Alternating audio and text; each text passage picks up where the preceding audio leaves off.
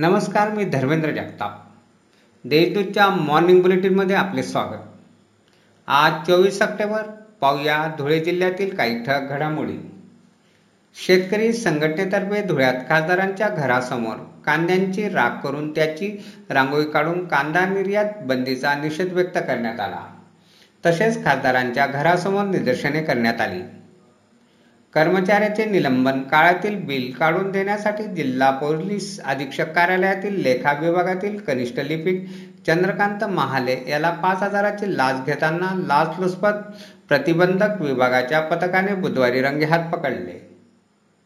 धुळ्यातील मातोश्री कॉलनीत राहणाऱ्या वृद्धाने मधुमेह आजाराला कंटाळून घराच्या छतात दोर बांधून गळपास घेऊन आत्महत्या केली.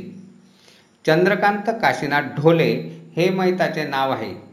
सुलवाडे बॅरेजचे सहा दरवाजे दोन मीटरने आणि तीन दरवाजे तीन मीटरने उघडण्यात येऊन सुलवाडे बॅरेजमधून अठ्ठावन्न हजार दोनशे सत्तर क्युसेस तर हातनूर धरणातून सव्वीस हजार क्युसेस पाण्याचा विसर्ग तापी नदी पात्रात होत आहे.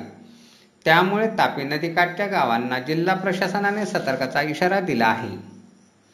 कोरोना विषाणूचा प्रादुर्भाव रोखण्यासाठी विनामास्क फिरणाऱ्यांवर कारवाई करावी तसेच सायंकाळी सहा नंतर दुकाने बंद होतील याची खबरदारी स्थानिक स्वराज्य संस्थांनी घ्यावी असे निर्देश जिल्हाधिकारी संजय यादव यांनी दिले आहेत. धुळ्यातील वडदाई रोडवरील कबीरगंज व हाजीनगरात अडथळा निर्माण करणारी अतिक्रमणे बुधवारी महापालिकेच्या अतिक्रमण निर्मूलन पथकाने काढली.